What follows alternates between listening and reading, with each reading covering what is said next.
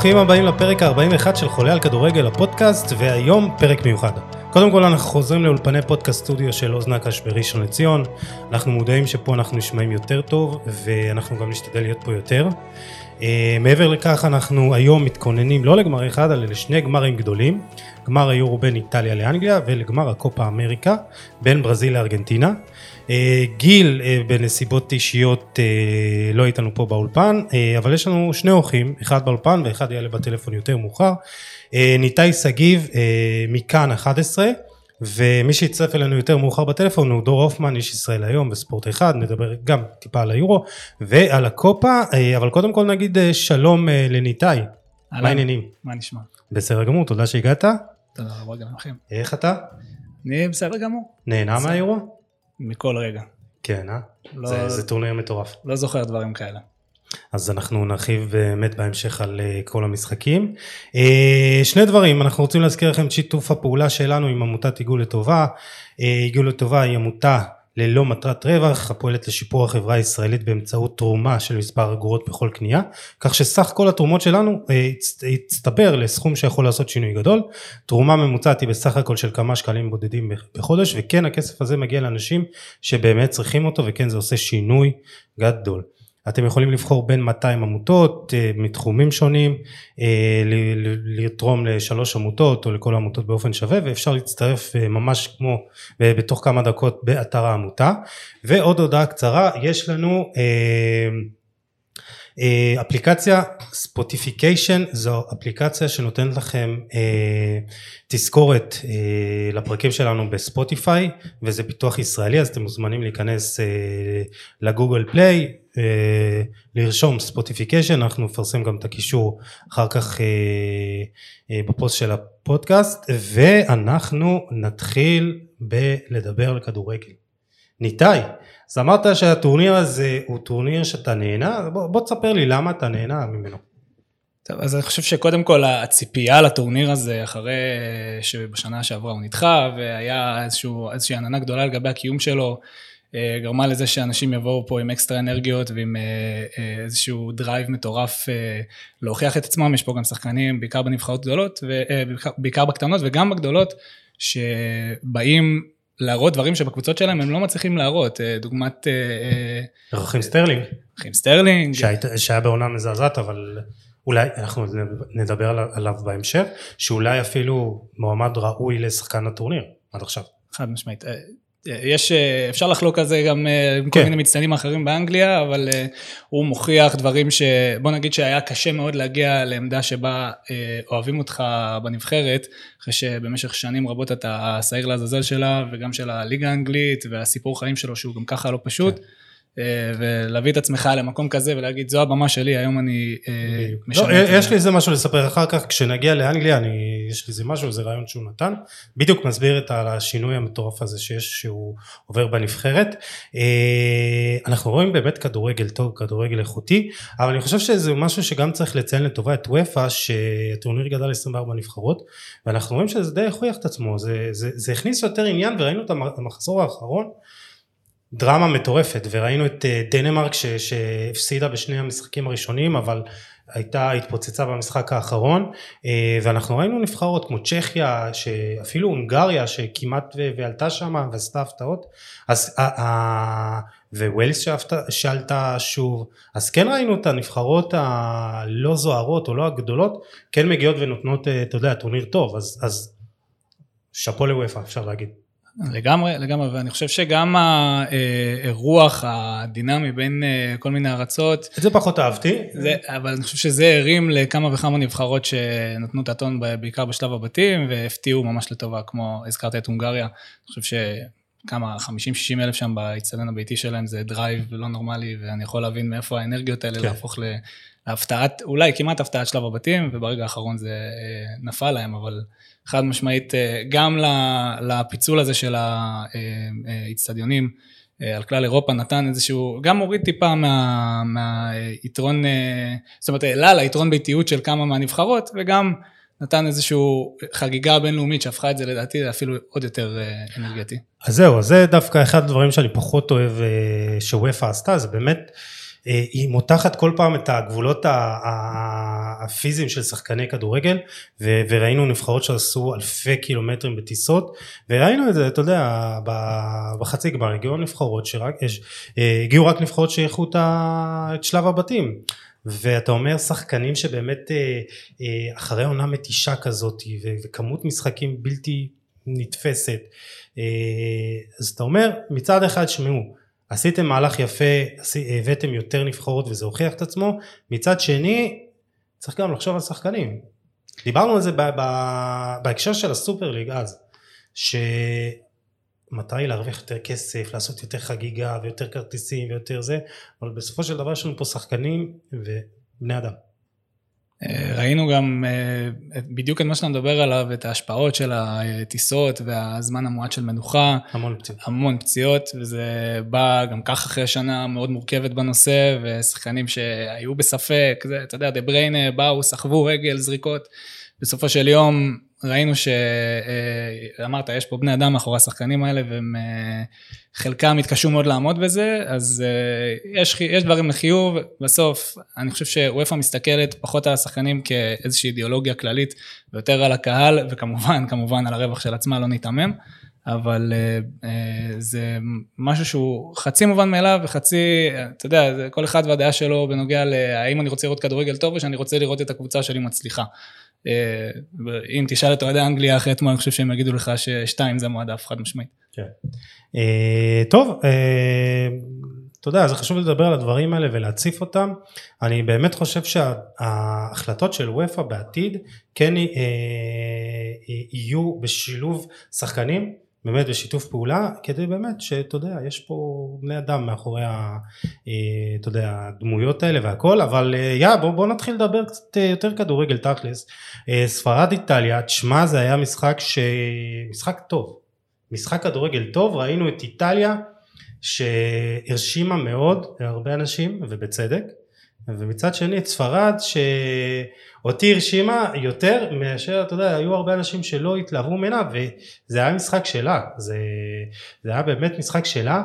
אה, אנחנו ראינו, ראינו באמת אה, שספרד החזיקה 70 אחוז אה, בכדור. היא איימה לשער ובאמת הייתה יותר מסוכנת מאיטליה. מה, מה אתה חושב על המשחק הזה? אה, אני חושב באופן כללי על נבחרת ספרד בטורניר הזה, שזה אה, קצת מייצג את התהליך שהיא עברה בשנים האחרונות, את החצי בנייה המחודשת הזו, כן. אה, והמעבר גם להרבה שחקנים צעירים בהרכב שהכניס את הרוח החדשה הזו של אנריקה. וכך זה התחיל גם בטורניר, זה, זה התחיל בצליעה, זה לקח קצת זמן להשתפשף וזה, ופתאום הם באו עם ההתפוצצות הזאת על, מי זה ה-5-0 על קרואטיה? לא, ברח לי מהראש, אבל תתקדם, נחזור לזה. טוב. כן. אז uh, הם נתנו שם את החמישייה הזו, שפתאום uh, uh, עוררה איזושהי עננה חדשה מעליהם, שאולי מדובר פה בנבחרת שהיא uh, קצת יותר ממה שחשבו. ובמפגש מול איטליה, אני חושב שפערי הרמות ניכרו, ניכרו על הדשא, בגלל, בעיקר בגלל שיש איזושהי מנטליות של כל כדורגל uh, uh, למשחק שוטף יותר ספרדי, זה מה שאנחנו מכירים ביום יום באופן כללי. אה, ומשחק הגנתי יותר מצד אה, איטליה, וזה ניכר מאוד על המגרש אה, מהשנייה הראשונה. אני חושב שלשחקנים... סלובקיה. סלובקיה. והקרואטיה זה היה שלי. נכון. כן. אז החמישיה, קודם כל לתת לסלובקיה חמישייה, זה, אני חושב שיש הרבה נבחרות באירופה שמסוגלות לזה. כן. זו הייתה תצוגה חד פעמית, והיו שם גם הרבה גורמים מנטליים על הדשא שגרמו לזה, אבל זה אומר הרבה על נבחרת שאומנם הייתה ממוצעת מול השער, אבל פתאום יכולה להתפוצץ, ומראה שהיא לא צפויה. אה, מול איטליה זה נראה שזה הולך להיגמר בצורה די דומה, אבל איפשהו כן. שם הם קפאו. אז זהו, אז אה, דיברנו על הנתונים, 70 אחוז החזקה בכדור, 16 איומים לשער, חמישה למסגרת ו-XG של 1.52. אה, וזה היה משחק ש... תשמע, אתה רואה קישור של איטליה, שאתה יודע, מורכב מג'ורג'יניו, וראטי וברלה, והם כמעט ולא מצליחים לגעת בכדור. אז אתה אומר בואנה הנבחרת הספרדית שיטת המשחק הזאת היא כל כך גבוהה בה שזה לא משנה מול מי היא תתמודד היא תחזיק בכדור אה, ומשהו שספרד הזאת היא כן צריכה לקחת להמשך שזו הייתה החזקת כדור אבל היא הייתה היא, היא הייתה יעילה, זאת אומרת היא הגיעה לשער, היא סיכנה את השער, היא הגיעה להזדמנויות שלה, אה, היא סבלה מבעיה של חוסר רגל מסיימת, חוסר יכולת, חוסר מזל, אתה יודע, תכנה את זה איך שאתה רוצה, אבל היא כן שיחקה כדורגל טוב, ופה אני, אתה יודע, אה, זה היה משחק שספרד הייתה ראויה לניצחון יותר מאיטליה לפי דעתי, אה, אבל זה גם משחק שיכול לתת לה את האופטימיות להמשך. ראית כדורגל טוב ויש לה בסיס שהוא יחסית טוב.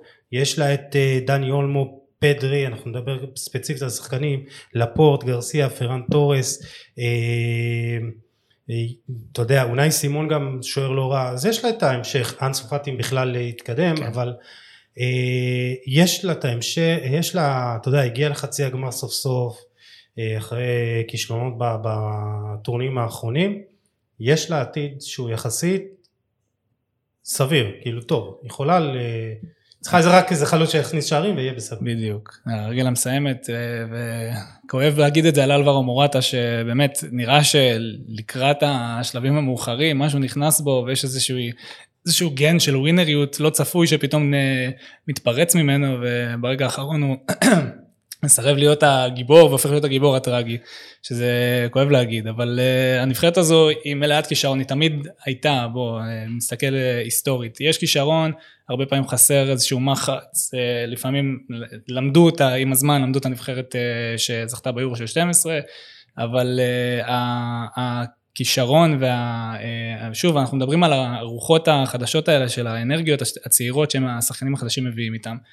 ואנחנו יכולים להגיד שזה היה יכול להספיק אולי גם אה, לזכייה, אבל אה, בסופו של יום אני חושב שהניסיון האיטלקי והגישה המאופקת שלו, שבאה במכוון אחרי התפרצות כן. בלתי רגילה בשלב הבתים, אה, היו ההחלטה הנכונה יותר אה, של לחכות מאחורה, לצאת למתפרצות, וראינו את זה בשער אה, הראשון. הזמינו את זה, אתה אומר כן. שהקישור האיטלקי לא נגע בכדור, זה... נגע, אבל הרבה פחות, הרבה פחות נכון. ממה שרגילים, מסר הרבה פחות מסירות. נמשיך לדבר על ספרד ואז נשאיר את זה. אין בעיה. תשמע, זה באמת היה טורניר של שחקן גדול, פדרי.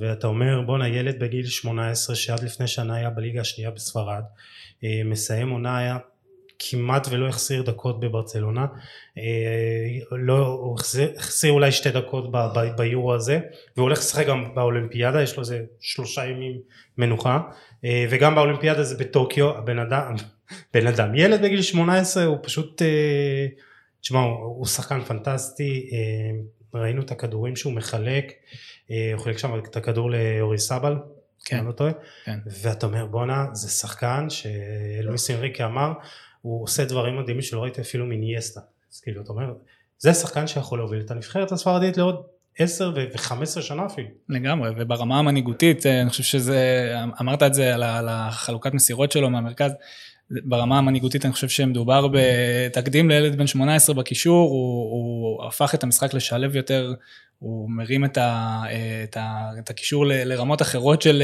יצירתיות שלא ראינו כבר בשלוש-ארבע שנים האחרונות מהנבחרת. יכול להיות שזה באמת מה שהיה חסר להם, בתוספת לרגל המסיימת. אני חושב שהוא אה, לגמרי הדוגמה המושלמת לילד שעובד קשה ו...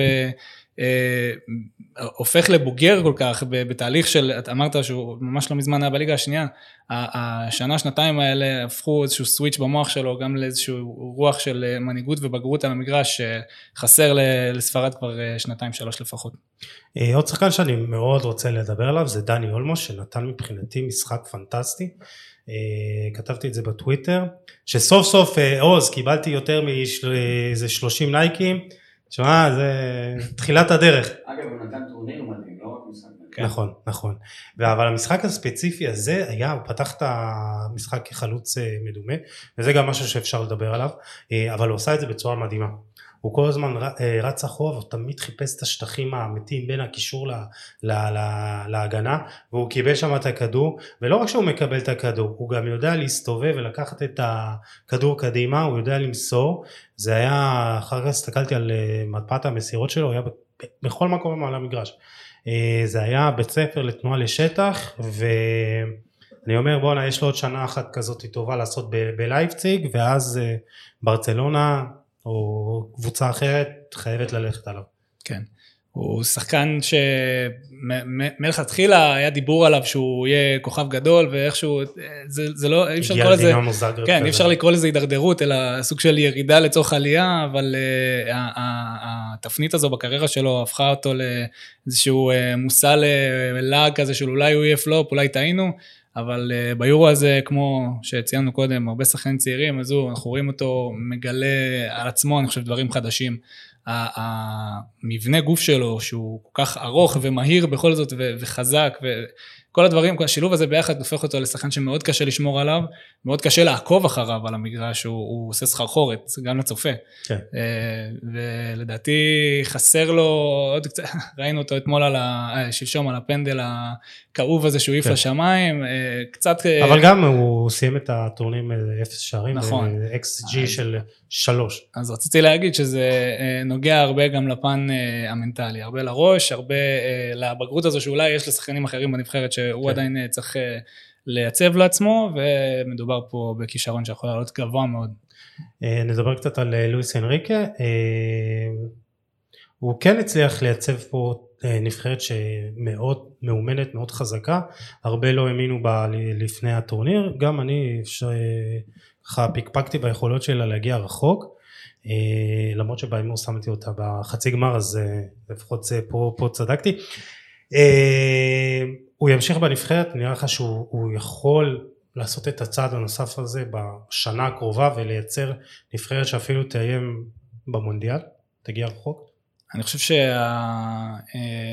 שהטורניר שה... הזה, ההפרש של השנה הזו אולי בא לו בול במקום מסוים, גם בגלל המשבר הנוראי שהוא עבר אה, מבחינה אישית, וגם מבחינת העוד זמן שהיה לו, א', ללקק את הפצעים, וב', להרים איזושהי נבחרת מגובשת סביבו, שמבינה את, ה, את המנטליות שלו, את הגישה שלו למשחק, והחבר'ה הצעירים כמובן, זה משהו שהוא יודע לעבוד איתו כבר עוד מברצלונה, וזה באמת ניכר על הדשא, שיש איזשהו חיבור, איזושהי הבנה של הצדדים אחד את השני, ואני מאמין שבסופו של יום, הנבחרת הספרדית ככלל, לא רק אנריקה, כולה יש לה איזשהו, עוד איזשהו צעד אחד קטן לעשות, שאולי היורו הזה נתן לה, החוויה הזו, ש... אה, אולי משהו בדומה לאנגליה של אה, המונדיאל הקודם? יכול להיות, בוא נראה, נראה, צריך לראות איך הם יעמדו בזה בגמר. כי גם אנגליה בטורניר הקודם, במונדיאל, אף אחד לא ציפה שהיא תגיע לחצי גמר, ועשתה טורניר פנטסטי, הגיעה לשם בצדק, וגם הפסידה בסוף אה,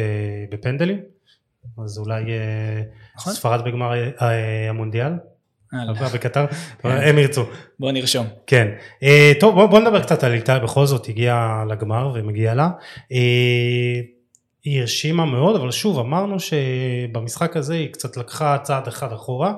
אה, אולי חזרה להיות איטליה שאנחנו מכירים כזאת יותר סגורה צפופה אבל תשמע היא נבחרת מדהימה כאילו אם אני רואה היא, היא אולי הנבחרת השלמה ביותר גם מבחינת השוער המדהים וחוליית ההגנה, הקישור הפנטסטי והכישרון שיש לה בהתקפה, אני חושב היא נבחרת, היא נבחרת שלמה, היא נבחרת שלמה שהיא מאוד אה, אה, מגובשת. אה, מה, מה אתה אומר על הטורניר של איטליה? אה, אני חושב שבאמת צריך להפריד פה את uh, uh, שלב הבתים והשלבים שהביאו אותה לחצי הגמר ועד חצי הגמר שבו היא פגשה נבחרת שייתכן וקצת יותר טובה ממנה בכל מיני אספקטים שעלולים להכריע משחק בכזאת קלות. Uh, ומה שניצח לה אגב את, ה- את חצי הגמר לדעתי זה ה- ה- מה שמאפיין כל כך את איטליה של מאז ומעולם זה הלוחמה הבלתי מתפשרת הזו במגרש. הקור רוח ההזוי הזה של זקני השבט, קיאליני ובונוצ'י בהגנה, וכשיושבים עליך בכזאת אינטנסיביות, לעמוד בזה כמו גברים ולהילחם ולראות את הדם עד הרגע האחרון, זאת איטליה שאנחנו מכירים, אני חושב שזה ה deal breaker שלנו, ביחד עם כל האיכויות האלה שיש גם לנבחרות אחרות, זה מה ששינה לה את המשחק.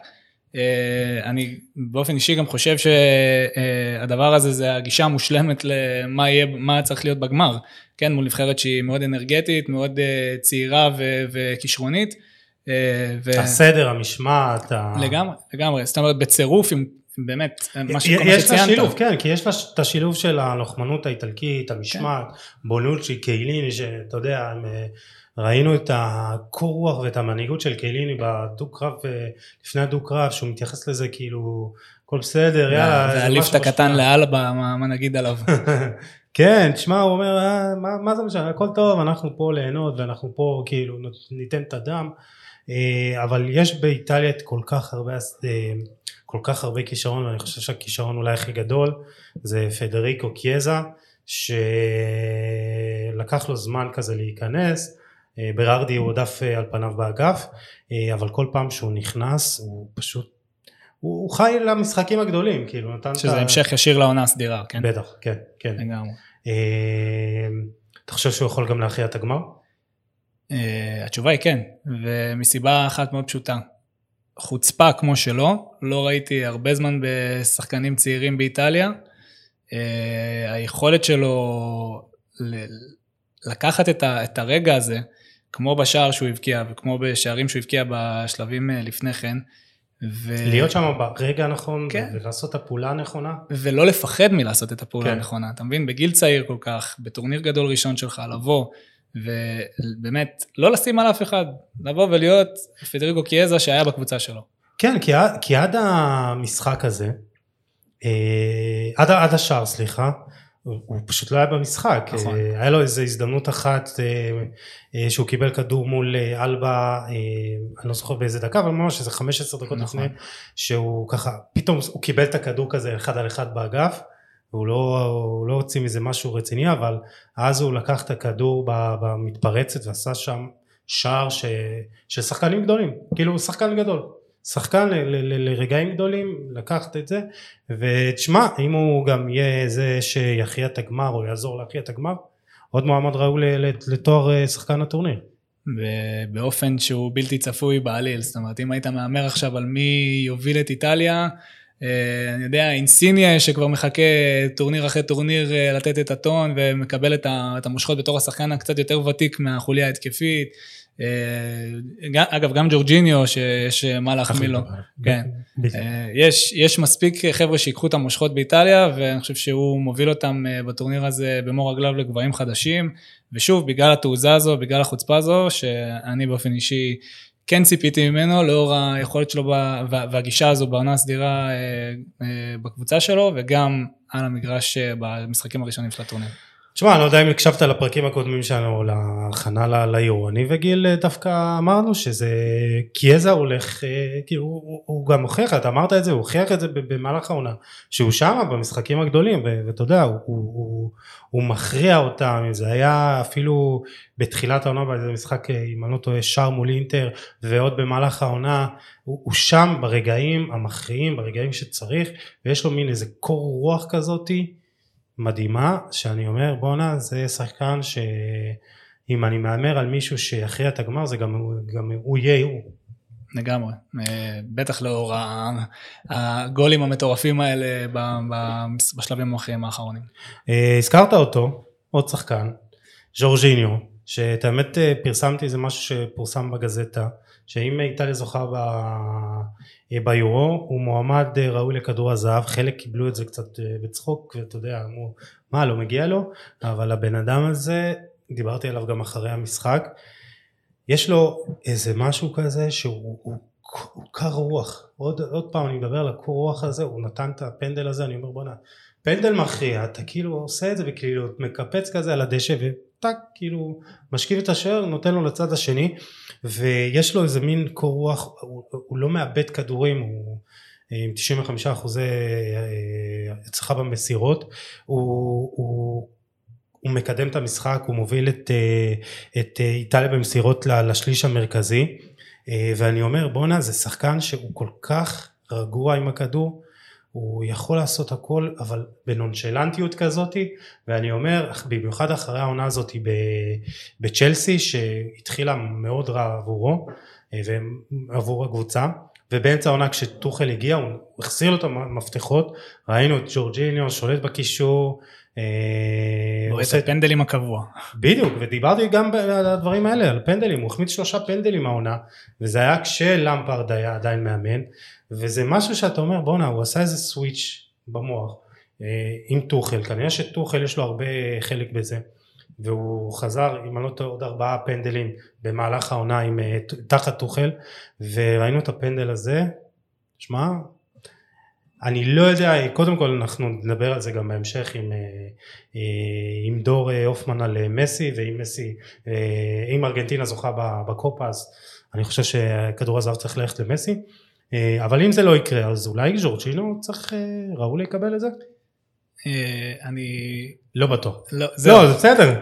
זה בסדר, זה כן. בסדר גמור להעלות את הטענה הזו, אני חושב שמגיע לו להיות מועמד, בדיוק כמו ש... אתה יודע מה, אולי אני צריך לעדן את זה טיפה. לחיות בצילו של קנטה, לשחק לצידו של קנטה בקישור ולקחת את הקרדיט, זה כבר קשה מאוד בשנה, שנתיים האחרונות, כי קנטה הגיע בשביל להיות העוגן המרכזי הזה בקישור שמניע את כלל הקבוצה. וזה קצת כמו, אם נקביל את זה להתקפה, זה קצת כמו בנזמה ורונלדו, שרונלדו הוא השם שרואים, שמרגישים, שמסתכלים עליו, ובנזמה הוא קצת למטה, אז, אז ג'ורג'יניו... זה אה, רונלדו וזה קנטה זה זה בנזמה? חד משמעית, זה, זה פשוט לראות את השקט שלו על המגרש, את ה... אה, אני, אני כבר לא יודע אם לקרוא לזה מנהיגות, כי זה מרגיש שכל שחקן באיטליה כמעט הוא מנהיג אה, בתוך כן. תוכו במוח, אבל היכולת שלו באמת ל- לשנות בשנייה אחת, בשביב שנייה, את, ה, את, את כל מה שקורה סביבו, להרים את הכדור, אמרת, למסור את הכדור תוך שניות קדימה, לחלק אותו לחברים ב- בלי שאף אחד מרגיש. ה- ה- וכמובן, כמובן, הקור רוח בפנדלים, הנונשלנטיות הזו בקפיצה שמאפיינת אותו, והוא עושה את זה כל השנה, כל הקריירה. כן. אה, אני מאמין שזה קצת להפריז, אה, אם אתה קורא לו שחקן שצריך לזכות בכדור הזהב, אבל אה, מה שהופך היום שחקנים למועמדים זה מה שהם מצליחים להביא לקבוצות שלהם, והוא שחקן שפחות דיברו עליו במהלך העונה בצ'לסי, מגיע לו להיות אה, מוזכר כאחד מהגורמים הרשמיים להצלחה, בטח לאור הפדיחות שעשתה ההתקפה הצעירה שבזבזו עליה כל כך הרבה כסף, וגם כמובן בטורניר הזה, אה, לצד שחקנים לא פחות טובים ממנו בקישור. אה, השקט, זה מסוג השחקנים השקופים האלה, שזה מה שמביא אותם להיות גדולים, ושוב, אני אומר, לא מספיק לדעתי בשביל כדור הזהב, אני כן חושב שזה ראוי להיות אחד מהשחקנים, להיות מוזכר כאחד המשמעותיים ביותר של איטליה בטורניר. אז אה, עוד שחקן משמעותי שאני רוצה לדבר עליו זה ג'אן לואיג'י דונרומה, הוא השוער הטוב בעולם. תמיד אוהבים, יש את הטייטלים האלה וזה. אני, אני משוחד, אני, אני יותר בכיוון של אליסון, אבל זה מתוך אהדה אישית. אה, האם הוא השוער הכי טוב בעולם? יש לו את. הפוטנציאל הכי גדול להיות השוער הכי טוב בעולם. תוך שנתיים גג. תשמע, הוא בן 22, תקשיב, יש לו 245 הופעות במילאן ועוד 32 באיטליה. זה פשוט, אתה, אתה אומר, זה שוער, ושוער רק בגיל 22, 3 כזה מתחיל להתעצב ומתחיל לקבל את הביטחון, והוא כבר משחק 4-5 עונות רצופות, שוער ראשון. אתה אומר, בוא'נה זה גיל 22, יש לו, אה, אני חושב על אה, בופון, עכשיו בגיל 43 שנתיים משחק, שגם הוא התחיל מוקדם. כן, אבל אני חושב שצריך לבדוק מבחינת כמות ההופעות, אבל כן. יכול להיות שהם בערך אותו דבר. אתה אומר בואנה זה... אם עכשיו פריס סן ג'רמן לוקחת אותו, באמת מחתימה אותו, היא הרוויחה שוער ל-15 שנה לפחות, ככה. לגמרי. אני מתקשה למצוא שוער אחר בגיל שלו, שכבר מגיל כל כך צעיר נזרק למים העמוקים בדמות, בדמות מילאן של, כן. של המשבר הנוראי שהיא עברה, אה, ולהיות אחד מהגורמים המשמעותיים שעיצבו אותה, וייצבו ועיצבו. אה, אני מאמין ש... כאלה, הרבה מאוד שחקנים בליגה האיטלקית, כן, זה שחקן שיש לו אה, אה, אופי בלתי רגיל של, אה, אני לא יודע אם אפשר להגיד את זה, אבל יש לו ביצים, פשוט, מאוד פשוט. כן. יש לו ביצים, הוא לא מפחד, לא רואה אף אחד ממטר, הוא מפחיד את החלוצים שבאים אה, כנגדו. אפילו בדומה קצת לקיאליני, החיוכים האלה תוך כדי לשחקן, זה מראה שהוא פשוט, הוא לא מרגיש את הלחץ. הוא לא מרגיש את הלחץ, וגם כשהוא טועה, הוא מאוד מהר מייצב את עצמו. כן. אה, בגיל כל כך צעיר לעשות דברים כאלה, זה שוער שהוא חד משמעית, לכן אני אומר, תוך שנה, שנתיים של עוד קצת השתפשפות בליגות הגדולות, בליגת האלופות, לשחק במסגרת גדולה. אז. אה, יהיה את השחקן הצעיר של הטורניר, אני חושב שהוא מועמד יחד עם פדרי ועוד אה, שלושה. אה, אני חושב שזה, במיוחד אחרי ההופעה אה, בחצי גם, זה שלו ככה, כאילו קל. זה שלו, מגיע לו. אה, יכול- יכולת עצירת בעיטות מופלאה. אה, הכדור שלו לקח לדה בריינה ברבע הגמר, זה פשוט כן. מדהים. הוא, פן, הוא עוצר פנדלים מטורף, יש לו מעל 34 אחוזי עצירה בקריירה, שזה מדהים לשוער. אה, אני רוצה שנעבור הלאה, נדבר קצת אה, על אנגליה, דנמרק. אה, שמע, למרות, אני כזה, אני כל הזמן כזה כותב אחרי משחקים את המחשבות שלי וזה, אני אומר שלמרות האהבה שלנו לדנמרק, והיא נתנה טורניר גדול והתחברנו אליה והיא ליווה אותנו ושיחקה כדורגל טוב וכדורגל שרוצה לנצח משחקים, במשחק הזה היא הייתה פחות טובה, היא, הסתגרה מאחור, אה, אנגליה זה היה משחק שלה, אה, 58 אחוזי החזקה בכדור, 20 איומים, 10 למסגרת, 10 למסגרת ו-2.84 שערים צפויים, אה, דנמרק עם ה... אתה יודע, זה היה שער ענק של דמסגור, אבל עדיין יש פה איזה חלק של אה, פיקפורד בשער. זה ניצחון מוצדק, כאילו אנגליה הרוויחה את המקום שלה בגמר בצדק. אנגליה, אה, אם היא לא הייתה עושה את זה, אני חושב שזה היה הכישלון הכי גדול שלה, וזה מה שרץ לכלל השחקנים ולסאוטגייט, בטח גם הכישלון האישי שלו אה, בראש, לאורך כל הטורניר, לאורך המשחקים אה, שהתקיימו בוומבלי. האנרגיות באיצטדיון היו מטורפות אתמול, מטורפות לגמרי.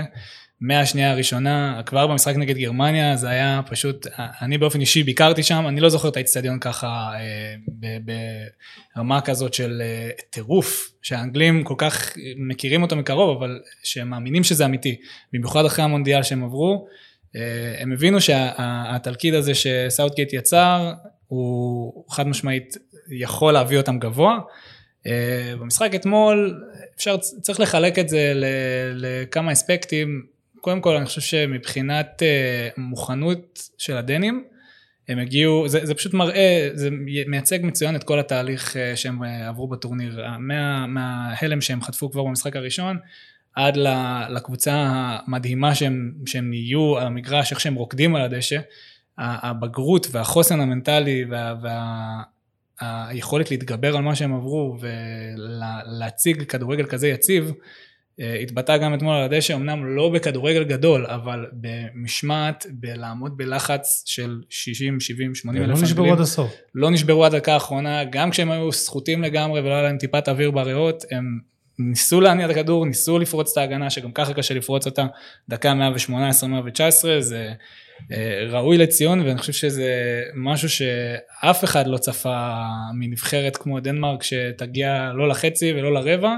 אה, ידענו שמדובר בנבחרת טובה, ידענו שמדובר בכישרונות צעירים, אבל בוא, אתמול בזמן שאנגליה שולפת מהספסל את גריליש, אה, אה, את הנדרסון, וסנצ'ו בכלל על הספסל. כן, ועוד נשארים להם כל כך הרבה אסים, אז דנמרק שולפת את שני השחקנים שהרגע עלו ליגה, ליגה עם ברנדפורד, אתה יודע, ואתה מבין פתאום את פערי הרמות,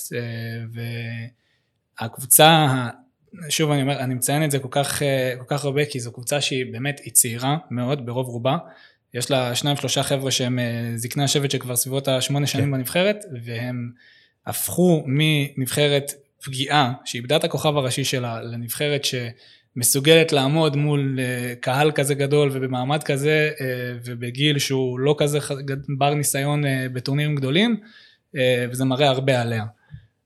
תשמע, דנמרק עשתה את שלה, באמת. אה, קודם כל הימרנו עליה בתחילת הטורניר שתהיה הפתעה, והיה להם קשה מאוד, ל- ראית מה זה, שהחבר אה, אה, החבר שלך מתמוטט אה, מולך, זה, זה טראומה שהם ייקחו לכל החיים, והם יצאו ממנה בענק. אה, והם, אה, ואני הייתי מאוד מתבאס אם הם לא היו, לה, אם, הם לא היו עולים לשמינית הגמר והם הגיעו לשם בצדק ונבחרת מאוד מאוד איכותית וראית ששחקנים אתה יודע אלמוניים כמו ג'ואקים מיילה פתאום עושה טורניר פנטסטי ודמסגור. ומייקל דמסגור שאתה אומר בואנה זה ילד שלפני שנה נקנה על ידי סמטוריה בשבעה מיליון אירו וכמעט ולא שיחק העונה גם. כן ופתאום גם אה, דולברג ש... ש אה, האס הנצחי של המנג'ר. כן, שפתאום אתה יודע סוף סוף הוא, פורע שטרות למרות שהוא מה 21 כאילו 23. 23 סליחה וזו נבחרת שהיא נורא מגובשת ואתה רואה עובדת כיחידה אחת ו, ועם נורא אה, אתה יודע רצון ויש לה גם כישרון אה, אתמול פיטר פיטר. קספר שמייקל באמת קצת עשה פיטר. מדהים. הוא לקח שם כדור ל- סטרלינג. לסטרלינג בהתחלה. אה, פייר אה, אמיל הויברג מטורף נתן גם טורניר גדול ודילייני שמה ו- ו- וכל כך הרבה שחקנים שאתה אומר. אה, כיף כיף שהם הגיעו ל- ל- ל- ל- לשלב הזה והם הגיעו לשם בצדק בעיניי זה אחד הדברים שעושים את הטורניר, אה, ההצלחה של הנבחרות ה- על פניו אלמוניות, אי אפשר לקרוא להם אלמוניים, כי בסוף יש להם שחקנים שמשחקים בליגות בכירות, אבל הנבחרות אה, האלה שפשוט הלחץ עושה להם טוב, לא יעזור כלום. כן. אה, ואני חושב שמדובר פה בנבחרת, שוב, עם, עם יכולת אה, אה, מנטלית של גיל 32-3, ממוצע גילאים של הקבוצה. אה, יש פה שחקנים שהתגברו על טראומה קשה יחד עם מאמן שלא הצליח במעמדות האלה לפני, הוא לא, לא כל כך השתתף בהם, והפך אותם למשהו שהוא בעיניי אולי על גבול החד פעמי. אה, על אף שיש על מה, יש לאן לשאוף ויש לאן לשחקנים האלה להתפתח וכל אחד מהם אה, מצליח, אבל קשה לי לראות נבחרת שעושה מסע כזה מהמינוס למיליון, כמו שהם עשו. זה לגמרי, לגמרי, לגמרי, אני חושב, יש לזה, לקריסה של אה, אריקסן על הדשא השפעה לכל מה שקרה, לכל ההתרחשויות, לכל השינוי שלהם ביכולת. אה, תשמע היא יכולה להיות מרוצה כן. אני אומר בואנה הגענו גם לחצי גמר ויכולה להרגיש קצת אה, כזה שמנעו גנבו ממנה את הסיכוי להשתתף בגמר כן. הפנדל פנדל או לא הפנדל של סטרלינג זה משהו שאתה יודע הם מרגישים קצת מרומים ש- שלקחו מהם את ההזדמנות לפחות להגיע לפנדלים תראה, אה, קודם כל הדנים כמדינה, אה, חוץ מהערכה מטורפת להישג, הבינו שאתמול אנגליה הייתה טובה יותר על הדשא. לא יעזור כלום, הם גם הודו בזה אחר המשחק. אה, עניין הפנדל זו סוגיה שהיא מעבר לצלילה או לא צלילה של סטרלינג. אני חושב שהשינוי, אני מניח ש, שכבר דובר על זה כאן, השינוי שעבר עבר בטורניר הזה מהעונה הסדירה, שזה בסך הכל הפרש של חודש-חודשיים, הוא עצום מבחינת הזמן שבו לוקח אה, להגיע להחלטות, מבחינת תהליך החשיבה של השופט. אם זה נמרח על 3-4 דקות אה, על כל החלטה במשחק אה, תחתית בליגה, בפרמייר ליג, היום זה בהחלטה של מעלה נבחרת לגמר טורניר גדול, לוקחת פחות מחצי דקה, אולי משהו כזה, כן. אה, וזה מראה אה, הרבה על מה שוופא הסיקה מה, מהביקורות כנגדה. אה, האם היה פנדל? אני באופן אישי, שוב, אני טיפה משוחד, יש לי כן. סימפתיה לאנגליה, אבל אני לא כל כך אוהב את סטרלינג כ- כדמות, ואני יכול להגיד שיש לו נטייה לצלול, הוא קצת שכטר, לא יעזור כלום. כן. אבל היה שם איזשהו בדיוק, מה, מה חרץ את גורל ההחלטה, ונוגע לשינוי המדיניות של וופא, שאם יש מגע כלשהו שגורם ל... הם לא יכלו, שוב, זה, זה כבר ידוע לנו, הם לא יכלו לשלול את ההחלטה אה, אה, מפאת חמת הספק הקטנטנה כן. הזאת, ולכן לא קוראים לשופט. אבל אה, בשינוי, בשונה ממקרים קודמים שקרו עד לא מזמן, עכשיו ההחלטה מתקבלת בו במקום, בלי יותר מדי התלבטויות, ולכן זה נראה קצת פזיז, לכן זה נראה כאילו מישהו רוצה ש, כן. שהנבחרת פשוט תעלה מול יש הקהל הביתי מספר שלה. שופטים זה לא נכון. שופט אחד או שניים נכון, יש מספר שופטים שיושבים בחדר בשוויץ נכון, שהם אה, מקבלים את ההחלטה אה, ו- והכל מתבצע תוך שניות. נכון. ראינו באמת שיפור מדהים. אה, אז בואו נדבר בכל מקרה על אנגליה. למרות הספק פנדל כן פנדל לא פנדל היא שמה בזכות ודיברנו באמת על המשחק הפנטסטי אה, אבל התקשיתי קצת למצוא אה, למרות שאני באמת חושב שזה טורניר של סטרלינג אבל כל כך הרבה מצטיינים בנבחרת הזאת, כל כך הרבה שחקנים שאפשר לציין, שזה מדהים. סטרלינג כמובן, אה, הארי קיין מטורף באמת עם המשחקים האחרונים, הארי מגווייר, וזה אנשים פשוט אה, לא, לא הבינו על מה שילמו עליו כל כך הרבה כסף, ואתה יודע, נוטים לזלזל בו על הכבדות והגמלוניות שלו, אבל תשמע זה בלם אדיר. הוא לוקח כל כדור גובה, הוא אגרסיבי, הוא נכנס לטאקלים, הוא לא מפחד, הוא לוקח, הוא, הוא מנהיג, הוא, הוא יכול לצאת עם הכדור קדימה. אה, לוק שור שהיה פנטסטי במהלך הטורניר. הפתעת הנבחרת. כן, וגם אתמול הוא היה, אתה רואה, הוא לוקח כל כדור ומתקן, וקלווין פיליפס שהוא עוד הפתעה, שאף אחד לא ציפה ממנו להיות שם, ואתה יודע, הוא כזה לקח את אולי את התפקיד של ג'ורדן אנדרסון ועושה אותו מדהים. אה, דקלן רייס. דקלן רייס שעושה הכל כזה ברגע, רגוע כזה כן. מאחור אבל קייל ווקר שמדהים אני, אני כאילו יכול להמשיך ג'ון סטונס ואתה כן. יודע מייסון מאונט כזה ככה ככה וג'ק גריליש שמע זה נבחרת כאילו כל כך הרבה כישרון כן. אבל גם הם משחקים טוב אפשר לציין אותם לטובה אז בוא ככה אני אשאל אותך מי, מי המצטיין שלך בטורניר? של אנגליה? מספרית, קשה שלא להמר על סטרלינג. נכון. קשה שלא להגיד את זה. אה, הוא בתכלס, במבחן התוצאה, זה שהכריע את, אה, את כל מה ש, שאנגליה עשתה מהרגע הראשון, מהמשחק הראשון ועד אתמול. מעבר. אה, מעבר, כמו שאמרת, זה מאוד קשה למצוא. כל אחד מהשחקנים נותן מיליון אחוז מעצמו, ואגב, עוד שחקן שלא הזכרת זה בוקאיו סאקה של ארסנל, שבאמת, אני לא חושב שיש מישהו באנגליה שחשב שהוא ראוי לפתוח מלבד אוהדי ארסנל בהרכב, ואולי גם הם לא בהכרח חשבו ככה.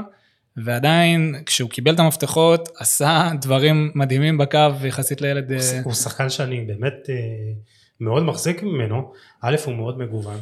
אתה יודע, הוא, כן. הוא שיחק במהלך הקריירה בחמש-שש עמדות, הוא עושה אותן פנטסטי, הוא יכול לשחק לך בקו ימין, בקו שמאל, הוא יכול לשחק לך כווינבק, אפילו כקשר אמצע הוא שיחק כן. כמה משחקים, הוא נורא אינטליגנט ואתה אומר שוב זה, זה ילדים בני 19 נכון. ותשמע אתמול הוא נתן את הפריצה הזאת מאחורי המגן נתן כדור גדול פנטסטי. כן יש לו הרבה, היה לו הרבה מה להוכיח אה, כן. מהשנייה הראשונה. זאת אומרת, אתה מספסל גם את פודן, גם את סנצ'ו, זה אתה יודע. נכון. זה צריך להיות, צריכה להיות סיבה טובה. אה, אבל אה, אני חושב שאם נתייחס שוב רגע לעניין השחקן הבאמת הכי משמעותי והכי טוב שלהם בטורניר הזה, אה, ואני תכף אקביל את זה רגע לכלל הגישה של הנבחרת ושל סאוטגייט, זה מגיע בעיניי מקייל ווקר. קייל ווקר, הזכרת אותו קודם, עושה דברים שבסיטי ראינו אולי ניצנים של זה, אבל יש כל כך הרבה כישרון בסיטי ש, שלא היה לו מקום לכך. כן. הדברים שהוא מביא לנבחרת הם כל כך מגוונים ממגן ימני, אה, ואתה יודע, השאלה על מי יפתח, הוא, טריפייר, טרנט אלכסנדר ארנולד שברגע האחרון הוצא מהסגל, יש, יש מספיק תחרות על המקום, והוא לגמרי עומד בציפיות, ולמה אני חושב שזה אה, מתקשר למה שקורה בנבחרת ככלל. אה, סאוטגייט בא לטורניר הזה עם באמת כמו בארגנטינה שאומרים שכל המדינה היא מאמנת, גם באנגליה אין בן אדם אחד שלא חושב שג'יידון אה, אה, סנצ'ו צריך לפתוח וגריליש צריך לפתוח ושראשפורד ייתן את הטון מהספסל יותר והוא לא שיחק דקה בטורניר. יש כל כך הרבה ביקורות על סאוטגייט ועל על, על דרך שבה שהוא אה, בוחר את השחקנים שלו. ואני חושב שהוא עשה משהו מאוד אמיץ, אני בהתחלה התקשיתי להעריך את זה, הייתי בדיוק כמו כל אוהד אנגלי כן. מתוסכל, אני חושב שסאוטגייט אה, כרגע מראה לכולם שהוא פשוט, הוא פשוט גאון, כי הוא הבין שהמנטליות האנגלית חייבת לרחף איפשהו מעל המגרש, וכל ההיי המטורף הזה סביב הכישרון העצום שיש לאנגלים בחלק הקדמי, עלול להתפוצץ לו בפנים ברגע. צריכה את האיזון הזה בהגנה. כן, היא צריכה את האיזון ההגנתי, בגלל זה הוא מעלה שני שחקנים שהקנו שקט מטורף ומנהיגות ענקית לקבוצה שלהם, ודיברנו על דקלן רייס, זה שחקן שהעונה פתח בסביבות ה-25 משחקים כקפטן של הקבוצה שלו, למרות שהוא קפטן משנה, זה רק מראה עד כמה אה, כן. דיוויד מויס מחזיק ממנו בווסטהאם.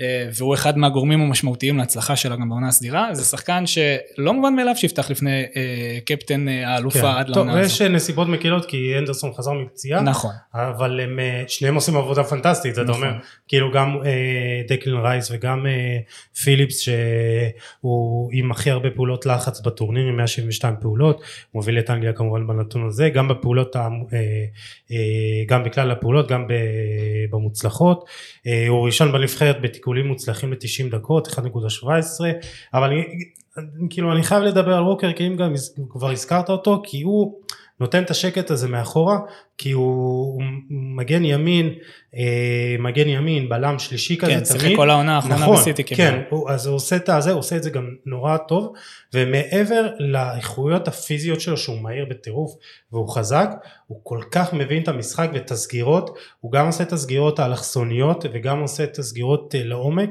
אה, וגם אם הוא מפספס איזה שנייה איזה משהו אז הוא מהיר הרבה יותר מה, מה...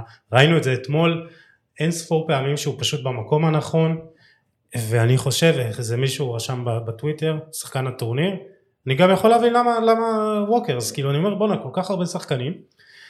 אה, דווקא אחד שאני אולי נקודת החולשה ואז אה, זריז נעלה אה, להימורים סיכויים ואז נעלה את הופמן. פיקפורד, יכול להיות שיש לו טורניר טוב ויכול להיות שגם אתמול ראינו את משחק הרגל הלא טוב שלו יכול להיות שהוא יהיה הנקודת חולשה אני כזה כל הזמן כל איזה פרק אומר הנה בוא בוא אולי איזה אתה יודע יהיה את, ה, אה, את הטעות שלו אה, יכול להיות שפה אנחנו אתה יודע נופתע לרעה או פיק- לטובה שפתאום אתה יודע הוא המשיך את הטורניר היציב שלו אה, אני מסכים איתך לגמרי על, ה, על החולשה שלו בנבחרת. אה, אני חייב להגיד שהקונצנזוס לגביו הוא היה הרבה יותר גדול לפני הטורניר הזה. אה, חשבו ש...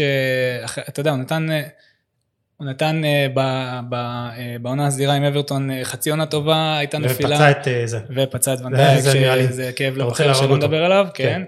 אה, אבל דווקא, אתה יודע, אני מדבר מעמדה שהיא על פניו לא אמורה להיות אובייקטיבית, אבל אני מסתכל על פיקפורד כשוער שהוא, קודם כל הוא, הוא חיה רעה בראש כן. שלו, והוא חיית רחבה, הוא לא רואה, באמת, הוא, הוא לא מפחד לעשות שום פעולה ש... ולפצוע את אה, ונדייק ולפצוע שחקנים, ובסוף, אתה יודע, יש שוער מחליף טוב לאנגליה, ניק פופ, כן. שגם הוא אה, בשקט בשקט ישמר על יציבות כבר שנים בברנלי, ולא ברור איך הוא לא עובר לקבוצה יותר גדולה. אה, האם זה יהיה ה deal breaker אה, בגמר? תראה, זה המון תלוי במה שתעשה ההגנה של, של אנגליה, אם היא תמשיך את הקו שלה אחרי כל הטורניר, היא עשתה התקדמות מצוינת אה, בזכות הגישה הזאת של סאוטגייט והעזרה מהקישור, אני חושב אה, ה- היכולת שלה, איך שהיא קיבלה את הגול, לענות על זה כל כך מהר, מראה הרבה על, ה- על מה נכנס בראש של הקבוצה הזו, אה, גם מהנפילה בטורניר הקודם. אתה ו- יודע היא קיבלה גול שהוא קשה לא, כן. לא מקבלים כל יום כן, את את הגול הזה זה גם מאוד, כ- כמה סמלי שזה יבוא ממצב נייח. כן. אה, והם התגברו על זה ושמרו על יציבות לאורך כל המשחק, גם אחרי הגול שהם, שהם ספגו, לכן זה הרבה תלוי בהגנה שלו, אה, אם הוא יגיע הוא, הוא בוודאות יגיע לזה במוכנות מלאה להרוג, להרוג את המשחק, כי זה מה שהוא בדרך כלל עושה, אתה יכול לראות את, ה, את הצרחות שלו על הבלמים, את, ה, את הערנות שלו באופן קבוע, אה, אני מקווה מאוד בשבילו שזה מה שיקרה. טוב אז יאללה בוא, בוא נתקדם זריז להימורים וסיכויים אה, ונעבור לקופה אה, סיכויים במשחק הזה 50-50 זה? זה כאילו זה קרב שקול לפי דעתך? כן, זה הרבה מאוד תלוי באמת באיך, אה, איך, יותר איך אנגליה תגיע למשחק, אם היא תבוא אה, כמו שהיא הגיעה בקו אחיד עם איך שהיא הגיעה לטורניר הזה, אני חושב שיהיה משחק סופר טקטי, יהיה קשה מאוד אה, לשתי הקבוצות להבקיע, אבל אה. זה, זהו, אז אה, קשה לי מאוד אה, בתור אוהד של הקבוצה, אני לא רוצה לנכס, התקווה המאוד גדולה שלי, אנגליה בפנדלים. אנגליה בפנדלים אני גם משחק מאוד צמוד אבל אני חייב ללכת עם אה, ההימור שלי מתחילת הטורניר. סתם זה ידפוק לי את ה... נו את היחסי זכייה אני חייב שאיטליה תיקח את האליפות אה, את היורו הזה אבל באמת אני חושב שזה יהיה משחק מאוד צמוד. אה, 1-0 אנגליה אה, איטליה סליחה. דור? כן, שלום, מה העניינים? בסדר גמור. אה, נעים מאוד, קודם כל תודה שהגעת לחולה על כדורגל הפודקאסט. אה, אה, אה, ניתאי פה איתי, ו... שלום שלום. כן. קודם כל, תגיד לי בממוצע בחודש האחרון, דור, כמה שעות ישנת? וואי וואי, אני יכול להגיד לך את הממוצע של החודש, לא של כל לילה. אה, לא, אבל שלוש, ארבע שעות, אני חושב שזה היה סביר. והשעות היו הזויות, כי הרבה פעמים משחקים של ארגנטינה נגמרו בשש וחצי בבוקר, אז עשיתי לי ג'טלג בישראל, מה שנקרא. אה, קשוח. טוב, אז יאללה, עוד כמה ימים אה, תסחוב. אה, תשמע, זה, זה חודש עמוס עבורך, גם בכדורגל, גם בשידורים. אתה נהנה מזה? כן, מאוד. אגב, זה אחד הדברים שמלמדים אותנו בתקשורת זה לא להגיד עמוס על ספורט, אלא גדוש. גדוש. יש הרבה וזה טוב, כי עמוס זה כאילו שלילי. לא, לא. אבל כן, האמת ש- שמאוד מאוד מאוד מאוד, אני עושה דברים, אה, באופן אישי אני מדבר עכשיו. כן. אה, חדשים עבורי, אולפנים וזה, אני גם אוהב נורא לשדר, זה כיף. ובכלל, הנושא הכדורגל מאוד מאוד טוב. אה, ציפינו, לא יודע, לא יודע למה כל אחד ציפה. אה, היו אלה עם ציפיות מהיורו שקיבלו משהו אחר, וגם מהקופה אמריקה, אנשים לא ידעו כל כך מה לצפות. אני לא יודע מה אנשים רואים וכמה הם רואים, אבל הרמה מצוינת, ובעיקר, ה- נקרא לזה החשק, הרצון של השחקנים, למרות שאין קהל ולמרות הסיטואציה, אה, בולט מאוד שהם מאוד רוצים את זה, במיוחד ארגנטינה, באמת. אז אנחנו באמת נדבר על זה, אז קודם כל, אה, אני חייב להגיד באופן אישי שאני מאוד נהנה מהשידורים אה, שלכם בספורט אחד. אה. אה, באמת הבאתם אה, אה, אולפן כל פעם אורחים מעניינים ואנרגיות, ואני חייב לציין שגם אתה, תשמע, יש לך מובים יפים. כן, לא יודע, הפכו אותי לרקדן, לא יודע איך זה קרה, אבל אה, בסדר, יאללה. מה זה אלתורים או שזה סתם, אה, נו? אני לא בחוג ריקוד, אבל אה, לטיני, אתה יודע, במקור אני לטיני, אז אה, נראה לי שזה בא משם. אז לכל אחד יש את הזה, מי שבא משם, כן. אתה אומר. טוב, אה, סליחה שנייה, כן. אפרופו- העשייה שלך, דור, מדבר עוז, המפיק. אהלן. רציתי, רציתי, אהלן, רציתי להגיד קודם כל שמאוד מאוד נהנינו, היה, היה שידור השנה בליגת העל ששידרת, אם אני לא טועה, את ביתר נכון, נגד. נכון, מכבי פתח תקווה אולי? ביתר פתח תקווה, כן. יפה, אה, אז ר- טוב. רק רוצה להגיד לך שזה היה אחד, אם לא השידור שהכי נהניתי ממנו, והאם אתה תעשה את זה גם בהמשך בליגת העל בעונה הבאה. אני מאוד מקווה, לא אני מחליט את הדברים האלה כמובן, אני מקווה, אני מנסה לסדר את המשחק. תעשה אשטג, אש- אה, אשטג אה, דור הופמן לליגת העל. תודה. אנחנו נעשה, אל תדאג, אנחנו מאוד נשמח. אז קודם כל, לפני שנתחיל לדבר על הקופה, דיברנו עד עכשיו על היורו, בוא כזה תסכם לי כמה משפטים על הטורניר, אם אתה מופתע מהרמה הגבוהה, אה, איך אתה רואה את הטורניר הזה עד כה? אני לא חושב שאני מופתע מהרמה הגבוהה, הכדורגל האירופי זה משהו מדהים ביחס למי שעוקב הרבה אחרי הכדורגל הדרום אמריקאי, ה- מה שקורה שם זה שיפור מדהים, גם בנבחרות הגדולות, גם בנבחרות הקטנות. אה, אני לא יודע אם ציפיתי לכל כך הרבה שערים, כי דיברנו הרבה לפני הטורניר על העומס שהיה לשחקנים בעונה הזאת, אבל צריך גם לקחת בחשבון שעבור הרבה מאוד מהנבחרות והשחקנים זה היה משחקים ראשונים עם קהל אחרי שנה וחצי, משהו כזה, אז גם אם אתה עייף, אתה תרוץ כמו משוגע, וראינו פה איכות גם אישית של שחקנים ספציפיים, גם של נבחרות, אה, הרבה מאוד רצון לא לא להפסיד, אלא לנצח משחקים, אה, אפילו בקטנות, צפון מקדוניה ופינלנד שבאו לשחק כדורגל. וכיף שהיו גם הפתעות, אני חושב שחלק התבאסו, שאיפה צרפת, איפה פורטוגל, איפה גרמניה, אה, זה לא הפריע. גם דנמרק היה לה סיפור מצוין, אה, אפילו שוודיה ואוקראינה, וזה היה כיף לראות את הנבחרות האלה, ואני חושב שבסוף, בסוף, בסוף, קיבלנו את הכי טובות. וזה החלום של כל טורניר, וזה גם מה שקורה אגב בטורניר השני כרגע. נכון, דיברנו גם על זה שבאמת אה, כל ארבעת העולות לחצי הגמר אה, באמת הגיע אליהם, אבל מצד שני זה גם ארבעת המארחות, ארבעת מתוך ששת כן, המארחות. זה לא-. אני לא חושב שמפתיע מישהו שלארח טורניר עוזר. כן, בין אם זה אפילו דרום קוריאה, כן? אה, בסדר, זה לא אמור להיות הוגן העניין הזה, שיש מארחת שדוחפים אותה, אבל כן, זה חלק מהעניין. אני חושב שגם העניין של הטיסות, כן. הוא היה משמעותי בטורניר הזה עבור נבחרות, אבל שוב, גם אה, שווייץ נגיד, היא טסה הרבה ועשתה טורניר יפה, אז אה, לפה ולפה, אבל אני מסכים עם העניין הזה שהאירוח תרם, למישהו תרם. והימור שלך לקראת אה, הגמר, אנגליה איטליה, מי לוקחת? אה, שאלה יפה, אבל האנגלים מייצרים תחושה שזה שלהם. האנגלים דווקא. It's coming uh, home ולא לרום, אתה אומר. כן, כן, אני חושב שתהליך מדהים שעוברת שם הנבחרת, מאז שסאוטגייט הגיע, ויש לי תחושה שזה יהיה שלהם. הבנתי, טוב, אני... אנחנו פה אה, היינו חצויים, אני אמרתי איטליה, איתי אמר אה, אה, אנגליה, אה, אבל בואו נתקדם ברשותך לקופה אמריקה, זה בסדר? בכיף, כן. אה, טוב, אה, אולי אה, פה מאזינים שאיתנו בשומעים, אנחנו באמת היינו צריכים לעשות איתך פרק בתחילת הקופה, לפני הקופה, באמת טורניר, הכנה לקראת הטורניר, קבוצות, חגיגה כזאת דרום אמריקאית, אבל זה התבטל כי הטורניר היה כזה בספק ולא ידענו, לא היה להקליט פרק ואז בסוף לא יהיה קופה, הייתה שכונה גדולה. כאילו, מה, איך זה הגיע לשכונה כזאת ששבוע לפני תחילת הטורניר בכלל לא יודעים אם יהיה טורניר או לא, ואיפה הוא יהיה? כן, ומי שמכיר את הכדורגל הדרום אמריקאי, לא חושב שמופתע כל כך ממה שקרה, יש המון פוליטיקה שמעורבת, אה, ונכנסה לתוך הפוליטיקה במקרה הזה גם הקורונה, שבאמת פגעה ביבשת הזו ועדיין פוגעת אגב. עובדה שאין קהל במגרשים באף אחד מהמשחקים, וארגנטינה די ויתרה על האירוח כי היא לא יכולה הייתה, קולומביה זה עניין אגב, לא, לא קשור לקול, לקורונה, קולומביה הייתה אמורה לארח את הטורניר, אבל בגלל העניינים התוך מדיניים שלהם היה שם אה, ממש התפרעויות ברחובות, אז החליטו גם להעביר את האירוח, ואני חושב שהיה להם נורא חשוב לקיים את הטורניר בסופו של דבר בגלל גם סיבות פוליטיות, אבל גם סיבות שאם לא נקיים עכשיו, מתי נקיים, אה, עניינים של מסי, באיזשהו מקום. למרות שזה מאוד ו- אבסורדי שדווקא בברזיל בחרו, שהייתה המדינה אולי השנייה עם ה... נכון, אז כן, כן, זה גם כן, אבל החלטה בוא- שהיא הזויה, כי אם מבטלים בגלל הקורונה ואז מעבירים את זה לברזיל מוכת הקורונה, כאילו איפה כן, ההיגיון אבל פה? ברזיל יש לה את הכוח שלה,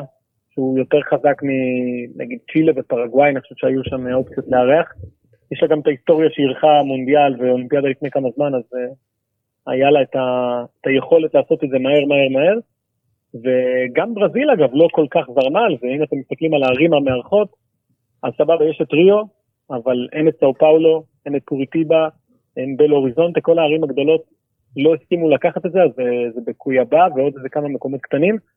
אה, והגמר יהיה במרקנה, שזה גם משהו מאוד משמעותי, נדבר עליו בטח בהמשך, אבל היה, היה איזשהו רצון לקיים את הטורניר הזה בכל מחיר, כל מיני סיבות, ובדיעבד, שאנחנו עומדים עכשיו כמה ימים לפני הגמר, שלושה, כן. שלושה ימים, יומיים, לפני הגמר, ברזיל ארגנטינה לראשונה מאז 2007, עם כל הסיפורים שמסביב, החלטה טובה. כ- אני אומר כאוהד, כן, אני לא תושב דרום אמריקה, אבל אני חושב שגם עבור התושבים, אה, שצריכים איזה משהו להרים את, ה, את המורל, אז הטורניר הזה הוא נתן, נתן את, ה, את האלמנט הזה. כן, אה, אז, אז זהו, זה קצת מתקשר למשהו שרציתי לשאול על נבחרת הארגנטינאית, עשינו פרק לפני כמה אה, שבועיים שלושה אה, קרלוס ודיברנו על הכדורגל הדרום אמריקאי גם בהשוואה לכדורגל האירופאי, ודיברנו על זה שהכדורגל מדרום אמריקה נשאר מאחור. מבחינת המדע, מבחינת הטקטיקה, מבחינת הקצב, כדורגל באירופה אה, אולי רחוק שנות אור ממה שיש בדרום אמריקה והגענו למסקנה ביחד עם האורחים שלי. אם הם הגיעו למסקנה הם אמרו לי ככה מה הם אמרו ש, שהכדורגל פחות אה, ההשקעה בכדורגל פחות אה, אתה יודע אה, חשובה עכשיו במיוחד בגלל המצב הכלכלי הקשה שיש בדרום אמריקה ובארגנטינה בכלל והכדורגל משמש איזה מין כזה אתה יודע איזה מפלט מהמצב הקשה וכאילו אתה יודע אומרים לא משנה איזה כדורגל יהיה העיקר שיהיה כדורגל כאילו זה התחושת הנאה שלנו בחיים. לדעתי, כן, הכדורגל באירופה היום הוא כדורגל שמיוצר מהראש, ודרום אמריקה זה עדיין מיוצר מהלב. אז בזמן שבאירופה חושבים כל הזמן איך לקדם, איך לשפר, איך אה, לבנות אה, מערכות מתקדמות בגילאים צעירים ו- וחושבים קדימה, אז בדרום אמריקה המחשבה היא כאן ועכשיו, בואו נהנה מזה, בואו אה, נחיה את זה, זה מה שנותן לנו את ה... אף אחד לא מצליח לחשוב את הצעד אחד קדימה. גם האנשים שעוסקים ב, בניהול של נבחרות וקבוצות, זה אנשים שלא כל כך קולטים את העסק. הדעה הרווחת אגב, אצל הרבה מאוד דרום אמריקאים, גם יהודה וכל מיני אנשים, ש- יהודה ארם, כן? כן. שאוהבים כדורגל, זה שהם לא רואים איך נגיד קבוצה דרום אמריקאית, נבחרת דרום אמריקאית, זוכה במונדיאל בקרוב. היחידה שאולי מדגדגת את, ה, את הכדורגל האירופי זאת ברזיל, באיזשהו מקום, שיש בה אלמנטים אירופאים, הרבה יותר מנבחרות אחרות, ובאיזשהו מקום זה קצת מבאס, אבל כשרואים את הכדורגל הדרום אמריקאי, יש בו את הדברים האלה שבאירופה אין היום, ויש את הגעגוע הזה לקצת שכונתיות הזאת, קצת כדורגל יותר איטי, יותר טכני, אה, אלים אפילו באיזשהו מקום, יש את התשוקה הזאת ש... כן, ראינו את ג'זוז שם. שמה? ראינו את ג'זוז שם שעשה קונג פו. ג'זוז עזבו, המשחק בין ארגנטינה לקולומי בחצי גמר היו 47 עבירות אם אני לא טועה ב-90 דקות. תעשו את החישוב, זה כל שתי דקות עבירה. כן. שריקות לא הפסיקו להגיע, ו- ויש דם רע וכל הדברים האלה, אז uh, אני אוהב, מאוד, כן, אני יודע שעוד הרבה אנשים אוהבים, והאהבה הזאת, התשוקה הזאת, היא מונעת את הקדמה, שזה, אתה יודע, די אבסורדי, אבל זה חלק מהעניין, אני חושב. דור, אני רוצה לשאול אותך ספציפית על ארגנטינה. זו, דיברת על זה שברזיל, היא, יש לה את ה, יותר את הסממנים שדומים לאירופה, ושבסופו של יום היא גם נבחרת שאם נסתכל רגע על, ה, על הסגלים ועל ה, אה, אה, שחק, איפה הם משחקים כל שחקן אה, אה, בהרכב, אתה תראה פער משמעותי לטובת אה, ברזיל מבחינת אה, רמה של קבוצות. אני רוצה לדעת, אני שואל אותך, מה לדעתך אה, קרה לארגנטינה בעשור האחרון שפתאום אחרי ההתבגרות של הדור הקודם, מה, מה, מה ההבדל שעכשיו השחקנים הם קצת פחות טובים? אני חושב שזה לא, אין פה איזה נוסחה. הדור הקודם היה באמת אה, יוצא דופן מבחינת כישרונות אישיים, ולא התחבר אף פעם לזכייה במשהו, אבל היו שם שחקנים יוצא דופן. עכשיו הדור הזה, אין איזה מישהו צעיר שאתה אומר, אה, אוקיי, הוא הדבר הבא. אה, גם בקבוצות, פעם אם היית רואה משחק בין ריבר לבוקה, היית אומר פה שני השחקנים הכי טובים יהיו בברצלונה וריאל מדריד, אז נגיד ניקח את השנים האחרונות, אז היה את uh, נאצ'ו פרננדס, כן, שהוא היה כוכב הגדול של ריבר שהלך לברזיל, או פיטי מרטינס שהלך לארצות הברית, היעדים שונים, אני חושב שגם אירופה מסתכלת על הכדורגל הארגנטינאי קצת אחרת, uh, כבר לא חוטפים, הקבוצות הגדולות לא חוטפות את השחקנים הארגנטינאים כמו שהיה קורה פעם, אז היום אם מסתכלים על הסגל הארגנטינאי, אז uh, יש את הכוכבים הגדולים, אבל הבסיס הוא שחקנים מקבוצות משנה, מאודינזה כאלה, אה, אטלנטה, או בטיס. כל מיני שחקנים משלימים בקבוצות לא רעות, אבל הכוכבים הולכים ומתמעטים, ואולי אגב זה הסוד של הנבחרת הזו שהיא מגיעה לכאן ככה, עם גידו רודריגס בהרכב שלה. זה, זה, זה עניין של, של כסף או עניין של כאילו איפה. באמת אה, ניהול אז כאילו איפה באמת אה, בארגנטינה נכשלים בפיתוח של השחקנים? אני חושב שיש פה גם את העניין הזה של ניהול, של פוליטיקות, שאנשים חזקים ולא בהכרח אנשים מתאימים מנהלים נגיד את הנבחרות הצעירות.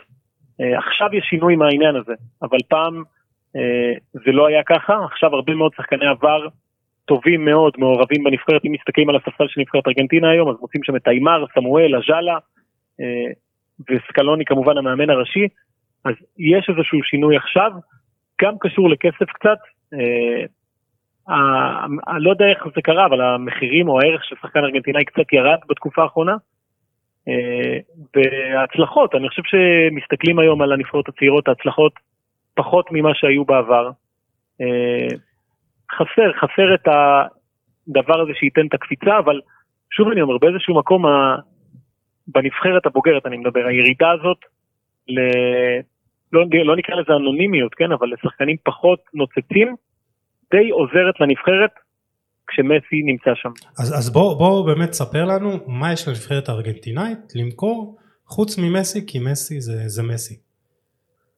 אז uh, יש לה, אני חושב, קודם כל מאמן שיודע מה הוא עושה, והיו הרבה מאוד ספקות לגביו, ליונל סקלוני כשהוא הגיע, כי תכלס לא היה לו איזשהו רזומה כלשהו.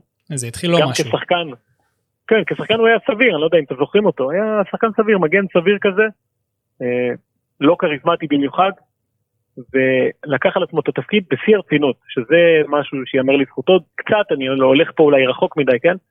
אבל קצת מזכיר את סאוטגייט באנגליה.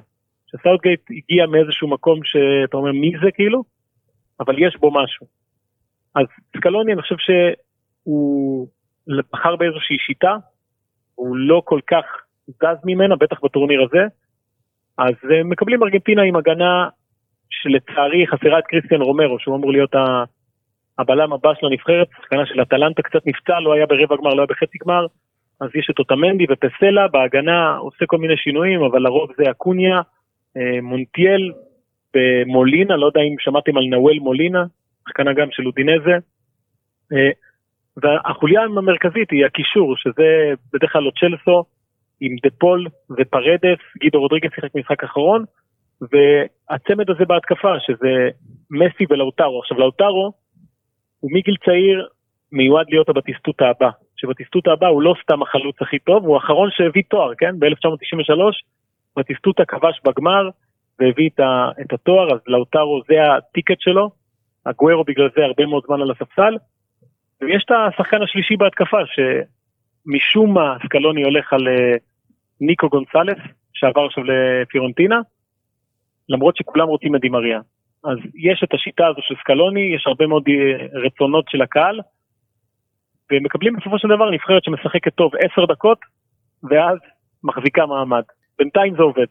טוב, זהו, זה עומד כי יש את אה, מסי, מלך שערים בטורניר, ארבעה, בישולים חמישה, אה, שבר, שבר את אה, שיא הבישולים בקופה אמריקה. אני אגיד לך מה, אותי מעבר ליכולת ה... שזה על המגרש, שתמיד היה, הוא תמיד היה שם, זה נראה שמשהו בו כאילו בוער, ראינו את זה בדו-קרב מול אה, קולומביה, נכון. הוא פשוט כאילו, לא יודע, נכנס פה איזה שט כזה, כאילו, נכון. הוא מטריל שם את אה, ירי מינה. זה כאילו, בכלל לא, לא אופייני לאופי שלו מאז ומעולם, זהו, לא רק על הדרייב. כאילו, אני, זה, זה מה שאני רואה, האגרסיביות הזאת, אנחנו רואים פתאום כזה את אה, מסי שואג, מתי, אני, סליחה, אני לא ראיתי אותו ככה ב... לא, מתנהג. לא, זה, אתה צודק לגמרי, אתם צודקים לד... לגמרי מה שאתם אומרים. יש אגב מצלמת מסי באחד הערוצים כן. הארגנטינאים, יש מצלמה שעוקבת רק אחרי מסי, ובאמת בפנדלים נשארו רק עליו. ביילה אורה. ו... מה זה? זה שהוא צעק לירי מינה. כן, כן. אז uh, הוא באמת נראה שם שהוא בטירוף.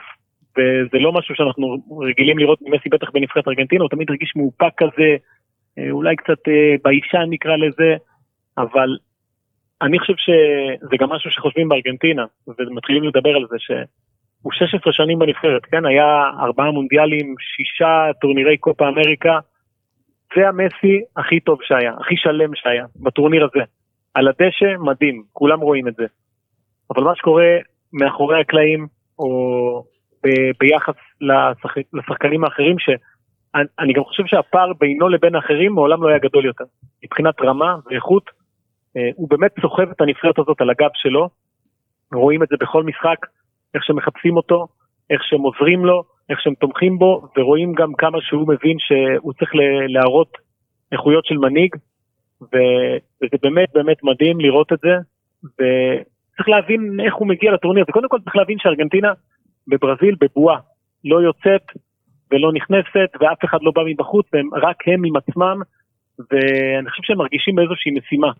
במסע, אה, קודם כל לסגור כמובן את הרצף הנוראי הזה מאז 1993, וגם לאפשר למסי את הרגע הזה, שברור לכולם אגב שזה מגיע לו. זה לא משהו שאנחנו מנפיצים כאוהבי מסי. כל ארגנטינה בטוחה שמסי ראוי למשהו עם הנבחרת הזאת, והוא מייצר את התחושה שזה יכול לקרות עכשיו, ונותרה עוד משוכה אחת שהיא לא קלה בדרך כלל. זהו דור אז אני רוצה בהתייחסות גם לגמר אה, לדבר על שחקן שלא הזכרנו אה, וזה מיליאנו מרטינס שבהמשך לעונה בלתי רגילה באסטון וילה עם כלל הקבוצה שנתנה אה, שדרוג מטורף ליכולת שלה כל שחקן ושחקן אני חושב שראינו במיוחד בשלב האחרון בפנדלים ש... עוד אחת מהסיבות לקפיצת המדרגה שלהם זה שיש מי שעכשיו באמת נועל את השער. ממש. מי שזוכר במונדיאל הקודם, זה התחיל עם קבז'רו, הוא טעה בגדול ואז נכנס ארמני, שלא עשה שום דבר יוצא דופן, ואמיליאנו מרטינס, מה שמעניין פה, הבכורה שלו בנבחרת, היה לו פעם ב-2011 שהוא זומן לאיזה סגל ולא ממש שיחק, הבכורה שלו הייתה במרץ, לפני, מה זה, ארבעה חודשים? ארבעה חודשים. זומן בפעם הראשונה לנבחרת, קיבל את ההזדמנות, אה, גם כי ארמני היה עם קורונה וגם כי היו צריכים איזה שוער והייתה לו באמת עונה גדולה. אבל זה מישהו שמבחינת ארגנטינאי לפני שנה וחצי לא היה קיים. הוא בגיל מאוד צעיר, הוא התחיל באינדפנדיאנטה שם בנוער, אה, הוא רצה בכלל להיות חלוץ, איכשהו נכנס לשער, אה, עבר בגיל מאוד צעיר לאנגליה, שיחק כן, בארסנל, בגיל היה איזה שם... 16 או משהו הגיע לאנגליה, אם אני לא טועה. ש- שמה הוא עושה? לא, אני אומר, הוא הגיע בג- באיזה גיל 16-17 לאנגליה. נכון, הגיע בגיל 16-17 לאנגליה, מחליף ומושל, כל הדברים האלה שאתה כבר אומר, טוב, מה יצא ממני בקריירה הזאת? אה, ואז היה את השינוי הזה באסטון וילה בעונה האחרונה שהיה מדהים, גם בארגנטינה למדו להכיר אותו, ומה שהוא עשה במשחק הזה מול קולומביה זה, הארגנטינאים הרי כל ההיסטוריית הכדורגל שלהם זה סיפורים קטנים, פולקלורים קוראים לזה, צריך איזה נקודות כאלה, אירועים. בטח כשלא זוכים בתארים אז צריך למצוא משהו אחר. אז מה שהוא עשה בפנדלים האלה, עם הטרשטוק הזה, זה הכניס אותו כבר לרשימה. אה, כמובן שאם הוא יזכה בגביע זה יוסיף, אבל הוא כבר עכשיו שמה, בגלל המופע הזה שהיה בו הרבה מהוובוס הארגנטינאים, כאילו לבוא ולעשות את זה. אה, בברזיל מול קולומביה חצי גמר, זה היה פשוט מדהים, וגם הערכה של השחקנים אליו זה, זה משהו קיצוני, ראינו גם איך מסי מתייחס אליו. הוא מחבק אותו כאילו זה האח הגדול שלו, אה, והתפקיד של אמיליאנו מרטינס בנבחרת הזו הוא עצום, ועצם זה שהוא השאיר את החלום בחיים, זה מביא לו הרבה מאוד נקודות, ואני חושב שהוא שדרוג אדיר עם כל האהבה לארמני, שהוא שוער מדהים, ולא אותו דבר. לא, לא, הוא- אני, אני, אני חושב שמיליאנו מרטינז באמת אה, עשה עונה פנטסטית, ואני אומר, בואנה, זה בגיל 27 הוא פתאום חווה, חווה את הפיק של החיים שלו. ממש, זה באמת סיפור מדהים. אגב, אם פותחים היום אתרים בארגנטינה, אז מדברים עליו ועל מסי. זה השניים שכל ארגנטינה עוסקת בהם, ו... וזה סיפור באמת באמת מדהים. יש לו עוד אבל אה, משחק אחד, שהוא באמת יכול לקנות את עולמו. אה, טוב, בואו נדבר גם על הנבחרת השנייה. אה, ברזיל, אה, ב-22 משחקים רשמיים רצופים ללא הפסד, אה, ההפסד האחרון ב- לבלגיה במונדיאל, טיטה עם מאז שמונה ב-2016, 60 משחקים, ארבעה הפסדים בלבד. מישהו בכלל יכול לעצור את המכונה הזאת? כי דיברנו גם על הסגל, זה פשוט כאילו אי אפשר להשוות את האיכות של הסגל של ברזיל לזה של ארגנטינה. כן, ברזיל באמת הרבה יותר טובה, שאתה מסתכל על הרכב, זה אדרסון ורנן לודי, תיאגו סילבה, מרקיניוס, דנילו, אה, קסמירו, נאמר, ועכשיו גבריאל סזוס יהיה חסר בגמר, כי קיבל הרחקה לשני משחקים, אבל רישרליסון, אה, פקטה, אברטון, יש להם באמת מגוון שחקנים אדיר, וכשמשחקים טוב אז אני לא חושב שאף אחד בדרום אמריקה מתקרב לרמה הזאת. מה שכן, שבשני משחקים אחרונים, אפילו שלושה, אם ניקח את המשחק האחרון בשלב הבתים מול אקוודור, אה, הייתה איזושהי דעיכה מבחינת הכמות הזמן שברזיל מספקת את הכדורגל היפה שלה. אה, בטח מול פרו, אחרי מחצית ראשונה מדהימה, לא יודע אם יצא לכם לראות. אה, שיחקו מדהים, רק בגלל פדרו גלסה בשער הם לא הבקיעו שלושה ארבעה שערים. בחצי שנייה הייתה דעיכה, והם הגיעו למצבים, פרו, ואדרסון הציל את ברזיל איזה פעם פעמיים, היא לא, היא כן טובה יותר, אבל אני לא חושב שהיא מייצרת את התחושה שהיא מושלמת והיא בלתי ניתנת לניצחון. אגב, סקלוני ניצח את ברזיל באיזה משחק ידידות כלשהו, הרכבים קצת שונים, אבל יש לו את, ה, את הניצחון הזה. אה, זה יהיה באמת פצ'אפ מדהים ומאוד מאוד מעניין בין שתי קבוצות שיכולות לשחק כדורגל טוב, אבל גם יכולות לדעוך. את ארגנטינה אנחנו רואים הרבה פעמים מחצית שנייה דועכת, גם ברזיל זה קורה לה. אה, הרבה יקום ויפול פה לפי דעתי על בחירת ההרכב, על החילופים אה, ועל מסי ונאמר. אתה יודע, אנחנו מדברים על מסי, אבל גם נאמר לא זכה בקופה אמריקה, היה פצוע פעם שעברה, והוא רעב לא פחות ממסי. אם רואים את המשחקים שלו, הוא המנהיג בפער של נבחרת ברזיל, ואו שהוא כובש או שהוא מבשל, והשילוב שלו עם פקטה הוא מדהים, אז uh, זה ממש קרב כוכבים אמיתי, המשחק הזה. אז, אז לפני שנדבר על נעימר, יש לי שאלה קטנה לאדרסון אה, ועל אליסון. אה, אדרסון עד עכשיו היה שוער שני של אליסון, ואליסון בספסל, רק בוא תחדש לי אה, למה בדיוק טיט אה, בחר בזה. לא, אני חושב שאדרסון אה, הרוויח את זה אחרי העונה הזאתי, שהיה לא פחות טוב מאליסון, אפילו יותר טוב ממנו, והוא עושה הרבה פעמים את השינויים האלה, גם, ב, גם עם השוערים, אפילו נתן לווברטון לפני כמה זמן לשחק, וגם עם הקפטנים, הוא לא סוגר את עצמו על שום דבר. ובטורניר הזה, סתם אדרסון לא עשה שום טעות, הבן אדם טורניר מדהים, אז אני חושב שהוא הרוויח את המקום שלו. זהו, גם צריך לזכור שאליסון עובר עונה מאוד מורכבת, אה, גם מבחינה אישית אה, ובחיים האישיים וגם מבחינה מקצועית, היו כמה נפילות. כן, טוב, הוא אה, איבד את אבא כן. שלו וזה השפיע עליו. ואיבד את הבלם שלו, שזה על המגרש נכון. השפעה, כן, לא פחות גדולה, אז אני בטוח שבסופו של יום, כשאתה צריך לבחור ואתה מסתכל על, על עונה שלמה כאספקט, אתה צריך ל- להבין מי, מי ראוי יותר כרגע, מי הרוויח את זה, ולא בהכרח למי יש מה להוכיח. כן. אה, תשמע, זה, זה מה שמעיד פשוט על, על העומק הבלתי נתפס של הנבחרת הברזילאית, אבל בואו בוא, בוא נדבר על נאמר קצת. אה, הוא אמר אחרי הניצחון הזה על פרו, דור, שהוא עבר שנתיים לא קלות. מה זה? שהוא רוצה את ארגנטינה.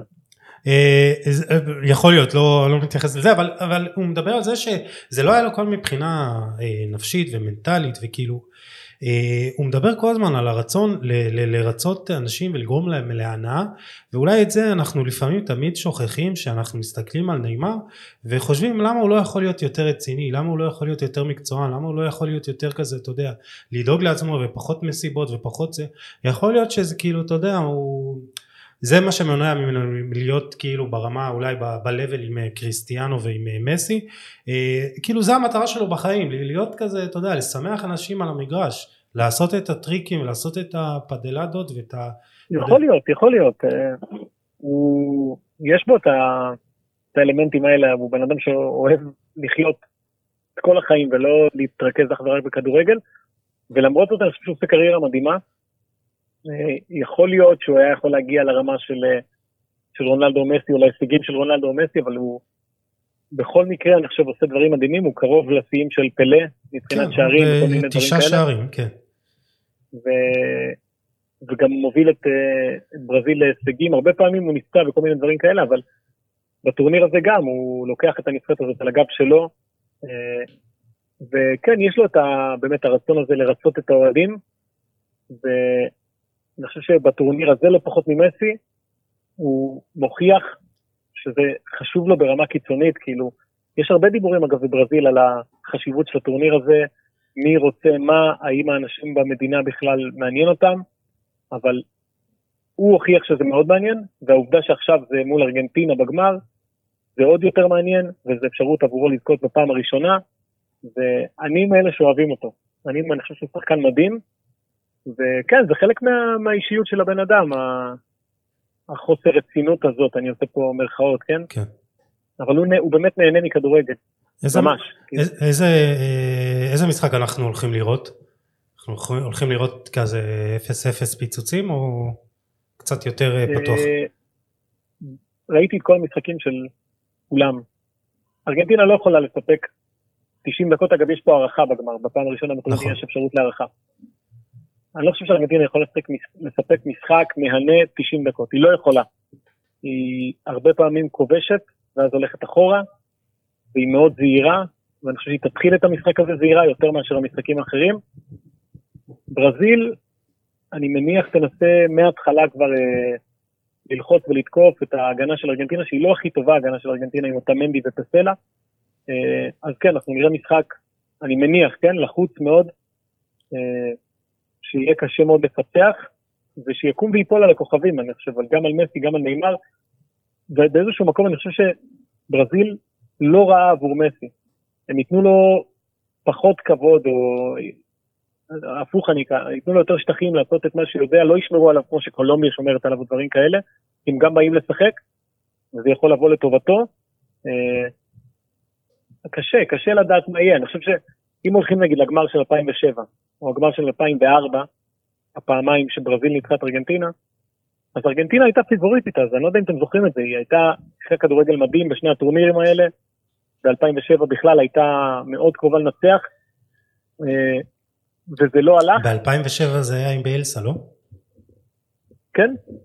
הייתי חייב להזכיר אז- אותו, אני... הוא אהוב ליבי החדש. כן. אז אה, זה יהיה קצת שונה מה, מהמשחקים האלה. סליחה, ב-2004 ארגנטינה הייתה קרובה לנצח, ב-2007 זה ה-3-0, זה כבר הכל הת- התערבב לי. כן, כן. אז אה, אולי זה שארגנטינה באה פחות טובה על הנייר מברזיל, זה יכול לשחק לטובתה, אבל אני באמת לא, אחרי כל כך הרבה שנים שהיא לא זוכה בכלום, קשה לייצר את התסריט הזה שהיא זוכה במשהו. אז אתה לא, לא אופטימי עבור ארגנטינה. קשה, קשה. זה באמת, אה, יש את ההיסטוריה של ברזיל על אדמת ברזיל, שתמיד כשהיא מארחת היא זוכה בקופה. לארגנטינה, היא באה לשם, יודע, אומרים על נבחרת שהיא באה עם צלקת. היא באה, מה זה, עם 100 צלקות למשחק הזה, גם ברזיל, גם במרקנה, שם הפסידה את גמר המונדיאל, גם מסי עם כל הצדדים שלו בגמר, כל הגמרים של הקופה אמריקה. יש לה כל כך הרבה מטענים למחוק שם, שזאת משימה מופרעת, כאילו, לזכות בגביע הזה. ו... אולי דווקא אבל... מאוד, כן, סליחה. לא, אני אומר, אני מאוד מק- מקווה כמי שאוהב את ארגנטינה שהיא תעשה את זה. אבל זה קשה, קשה באמת לדמיין את זה בראש, ברמה כזאת. אתה יודע, דווקא כשהזכרת קודם שאת הצוות המקצועי החליפו אנשים שלא בהכרח מבינים עניין, אה, עכשיו יש אה, שחקני עבר שכל אחד מהם הוא, אני לא, לא אגדיל ואומר סמל, אבל אה, אייקון כזה או אחר של הכדורגל הארגנטינאי, דווקא זה אולי ייתן את, ה, את הנשמה ואת ה... קצת מה, מהטירוף שהנבחרת הזאת צריכה כדי לעשות את, ה, את המחיקה הזו שאתה מדבר עליה, לא? קודם כל יש טירוף, יש טירוף ויש אה, אחדות, זו נבחרת מאוד מאוד מחוברת, אחד בשני, השחקנים. יכול להיות שזה קשור גם לצוות האימון, ומבחינתם אני חושב שיש את התחושה שזה זה. לא, ראיתם את החגיגות אחרי, ה, אחרי הניצחון על קולומביה, זה הרגיש כאילו, אוקיי, אנחנו עושים את הצעד הנוסף, וזה מתקרב, אבל שוב, ההיסטוריה היא כל כך שחורה, שפתאום אותה בלבן זה קשה, זה מאוד מאוד קשה. ואני לא רוצה לדמיין מה יקרה במידה ולא. במידה ואיכשהו מסי לא יצליח, או זה יכול להיות אה, סוף של איזה משהו, טוב, אז או התחלה של משהו אחר, אני לא יודע. שורה תחתו- תחתונה, סיכויים והימורים, לך על זה, אל תפחד.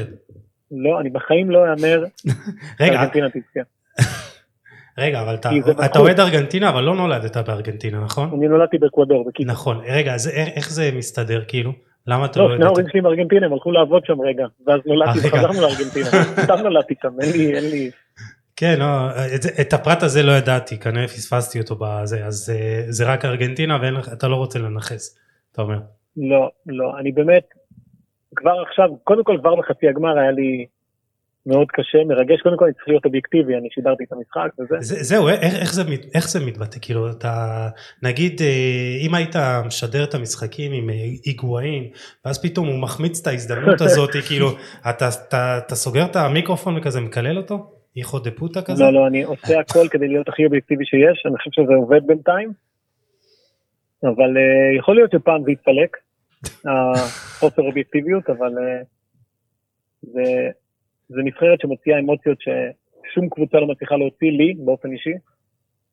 אז uh, שוב, אני גם, אתה יודע, כשאתה חי בסביבה של ארגנטינאים, אז אתה, המטען הזה מגיע מכל מיני מקומות. אני נגיד משדר עם יהודה ארם. עכשיו יהודה ארם הוא... לא, אני לא מכיר בן אדם שאוהב רגע, יותר את מה שהוא אוהב הוא, הוא מפרשן. איתך את הגמר? אני לא משדר את הגמר אגב. לא? שלומי דניאלי משדר. אה, עוז, תארגן לנו איזה החלפה. רגע, כן, אני אומר לגבי יהודה, שהוא... אה, אני שוב, אני חושב שלא, אני לא מכיר בן אדם שאוהב את מה שהוא אוהב יותר מאשר יהודה. ויהודה אוהב כדורגל ארגנטינאי בצורה הכי קיצונית שראיתם אי פעם. והוא אמר לי לפני כמה ימים, אני לא חושב אני אזכה לראות את ארגנטינה. הוא לא מאמין שהוא יזכה לראות את ארגנטינה זוכה במשהו בחייו. והנה זה, זה מרחוק משחק אחד משזה יקרה. אז הציפייה שאולי גם יהודה ירוויח סוף סוף את הרגע הזה, ואימא שלי והמשפחה שלי ודודים וזה, זה, זה מפעיל לחץ גם על האוהד, כאילו. כמה השפעה יש למשחק הזה עבור ארגנטינה, זה משהו בלתי נתפס. ברזיל זכתה לפני שנתיים, כן, כפרה עליכם, תשחררו. כן, צודק. לא, לא, אז, אז, אז תן לנו להמר, אה, ניתאי. אני... עכשיו אחרי כל מה שדור אמר, קשה לי כן. להגיד משהו, אני לא... לא, לא, תגידו, אני רואה רק, רק מה שאתם חושבים, ואני רוצה לראות איפה זה עומד. אז אני, גם בשבילך וגם בשביל ההעדפה האישית שלי, אלך על ברזיל, אוקיי. לפחות בשתיים. אני אומר אה, כן? שלוש אחת כזה. די, כן. די, אני, די, זה כאילו, אם מסי לא זוכה ב, ב, ב, בגמר הזה, אז אה, די, אפשר לסגור את הכדורגל. אה, 1-0 ארגנטינה בשבילך. וואי וואי וואי. מסי, מסי באיזה מסירת אומן ללאוטרו. איך אני איתך? מדהים, מדהים, מדהים. אז אה, לא, לא, אני רוצה, די, זה הגיע. שלפת את החלום שלו ודיברת על המיקרופון. אני לא לא, לא לא, לא מאשר ולא... לא- מהמר, אבל אני הולך עם אחד מכם, לא חשוב שמות. יאללה, אנחנו מאוד מקווים, באמת אני, אני חושב שהגיע הזמן. אה, כדור הזהב, בואו ככה מילה אחת על כדור הזהב. אה, זה מגיע למסי גם, טוב, עזוב, למי זה מגיע? אני חושב שאם מחלקים אז שייתנו ללבנדובסקי כבר. כן? אז אתה כן, אומר לו. שלבנדובסקי יקבל את כדור הזהב? רגע, מה עם קנטה? שיקבל לשנה שעברה, עזוב אותי מקנטה. די, נו, קנטה מדהים. מדהים מדהים, אבל מגיע לו ללבנדובסקי על מה שהוא עשה, לאו דווקא העונה, אלא גם הקודמת, בשקלול, הוא השאיר חותם גם לשנים, אני חושב. כן. אבל אה, לגבי ההימורים, 3-0 קל ארגנטינה, סקורמן אומר לך. סקורמן אומר, זה לא בשביל הופמן, אני אומר את זה באמת, יש לי הרגשה חזקה על זה. אין מה לזכור, זה מוקלט. כשזה יקרה, תוציא את ההקלטה, תעלה. שמע, אני לא יודע אם אה, אה, ארגנטינה ניצחה יותר מ-2-0. בסדר. טוב, למרות ש... היה לה 4-1 על בוליביה, כן, אבל בוליביה אני חושב שזה לא נחשב. כן, כן, אבל עזוב. Uh, טוב, אנחנו מאוד מקווים שארגנטינה uh, תיקח, אני גם באופן אישי. Uh, דור, את האמת, uh, אנחנו מאוד uh, שמחנו לדבר איתך, אפשר להמשיך לדבר שעות, uh, אבל אני עוד בטוח שאתה אתה גם תגיע אלינו פה לאולפן, uh, ואולי נעשה, נו, חגיגה. אחרי יאללה, הגמר. בכיף. תראה, איך אני מנכס. אם ארגנטינה לוקחים, הופמן פה, נו, כן? תעשה את זה יאללה. קל. נגיד סגר. כזה דבר, אם ארגנטינה לוקחים, אני זמין לכל דבר בעולם הזה. מה שירצו, אני... תודה רבה, חבר'ה, מי. ששומע את זה עכשיו, אה, תרשמו. טוב, אה, דור, תודה רבה. תודה לכם. שיהיה בהצלחה. אמן אמן, אה, רבה, להקסים. אותנו גם בא- באולפנים וגם בשידורים. בסדר, רק אני אסכם במשפט שאבא שלי תמיד אומר, שהטובים ינצחו. אמן. תודה רבה. שבו עם דפיברילטור בהישג יד, אומר אחד שיודע. טוב דור, תודה רבה. תודה דור. תודה לכם, ביי. ביי ביי. אה, איזה כיף, זה, זה, הוא דיבר על הבסיס, על ה essence הזה של הכדורגל, ואני אומר כאילו עם כל האהבה שלי לקדמה ולכדורגל האירופאי, יש משהו בכדורגל הדרום אמריקאי ש, שאי אפשר כאילו ל, ל, ל, ל, ל, לכמת במספרים, זה התשוקה הזאתי, אה, ואני מקווה שארגנטינה תנצח. אני, שוב, אני, אני עם הנאחס, אני מפחד מהנאחס, אבל כן. אה, בתוך תוכי אני איתך. יאללה. אה, אה, נעמת לי, מאוד גם אתה, ניתאי, תודה רבה. תודה רבה רבה שהזמנת אה, אותי. בכיף, זה הגיל, הרי דווקא הוא עשה בחירה נכונה. אה, גיל. בעזרת השם יחזור אלינו אה, בפרק הבא, היה לך כיף? תענוג. אה, לה- להרגיש קצת את, ה, את, ה, את השיח הזה, זה מציף אותי לקראת הגמר, אני כבר אה, עכשיו לא אשן יומיים. כן, אה? טוב, אנחנו בכל מקרה לא נישן, אני מכוון אה, כמה שעונים מעוררים ל- לפנות בוקר בשבת. אה, זהו, אני מקווה שיהיה לנו אה, משחקים מעניינים, אה, יש לנו שני גמרים ענקיים, גמרים קלאסיים, ואני באמת מאוד מקווה שגם הכדורגל יהיה טוב, וגם, אתה יודע, נקבל סוף סוף את מסי, זוכה בגביע, הגיע הזמן. באמת הגיע הזמן, ואני חושב שזה הגיוני מאוד, כי הגבהים שהטורניר, שני הטורנירים, גם הקופה וגם היורו הגיעו אליהם, מבטיחים לנו איזושהי תצוגה בלתי נשכחת, ונקווה מאוד שיהיה המשך ישיר למה שראינו. אה, אני גם מקווה, אה, היה לנו באמת אה, פרק מעניין, חלשנו מאירופה לדרום אמריקה והיה מעניין מאוד וזה כדורגל, אה, מקווה שבאמת יהיו לנו גמרים טובים. אה, אני רוצה להזכיר לכם את שיתוף פעולה שלנו עם אה, עמותת עיגול לטובה, אה, תיכנסו לאתר שלהם זה באמת אה, כמה דקות אתם עושים אה, מעשה מדהים, כמה שקלים בחודש, מגיע לאנשים שבאמת צריכים את זה, וכמובן גם את אה, אפליקציה אה, אפליקציה ישראלית, פיתוח ישראלי, תזכורת לספוטיפיי שלכם, תשמעו אותנו, ברגע שהפרק יוצא אתם מקבלים התראה לנייד, אה, תיכנסו לגוגל פליי, Spotification ותורידו, אה, זה גם אתם עוזרים לפיתוח אה, ישראלי, לה- להייטק ישראלי וגם לנו, תשמעו אותנו יותר. אני רוצה להגיד לכם תודה מאזינים ומאזינות שהייתם איתנו, אנחנו ניפגש בפרק הבא, יום שני, פרק לסיכום הגמרים, גם גמר היורו, גם גמר הקופה. אתם מוזמנים תמיד לשתף, לתייג ולהאיר את עינינו, אנחנו צריכים את התמיכה שלכם בהפצת המסר. אנחנו ניפגש בפרק הבא עם עוד תוכן מעניין ואיכותי. תשמרו על עצמכם, יאללה, ביי.